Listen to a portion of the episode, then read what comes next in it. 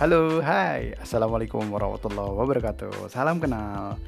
Dalam rangka menaikkan kadar endorfin dalam tubuh dan juga dulu saya studi di Jatinangor berprogram studi D3 penyiaran. Hari ini saya mencoba tools podcast ini untuk bercerita tentang apa saja hal-hal yang bermanfaat dan syarat makna.